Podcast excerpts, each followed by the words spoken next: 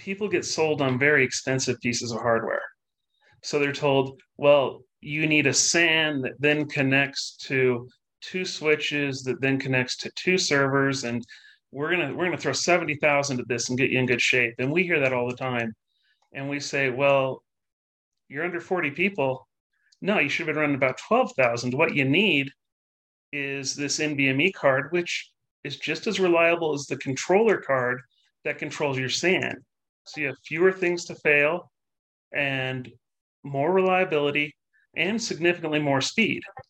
But a lot of people run the way they read in a book because it worked for IBM 20 years ago. I might as well just copy that instead of really digging into the problem. Mm. And and again, nerding out. Um, do the the NVMEs have have a higher reliability than like a standard um, like a SSD or I mean, I imagine HDDs fail more frequently just in general, but is I, I wasn't aware that that was a benefit. Like, I mean, the speed benefit is gigantic, but there's a reliability benefit also. yeah, if you're running a PCI NVMe, um, it's running in most of the components, the same components that your RAID controller card would run. So it should be about as reliable as your RAID controller card. And many of these are rated for 10 million hours of of runtime. So basically the same thing.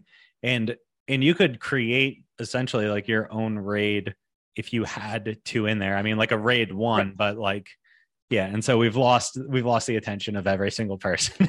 well, I, I, hear you, but I think it's important to mention RAID because everybody hears about it, and this is where people so focus on the tech sometimes they miss the questions. Instead of asking, "Do you have RAID?" ask, if my server died, how long would it take to be up? How long can I be down before it affects my business?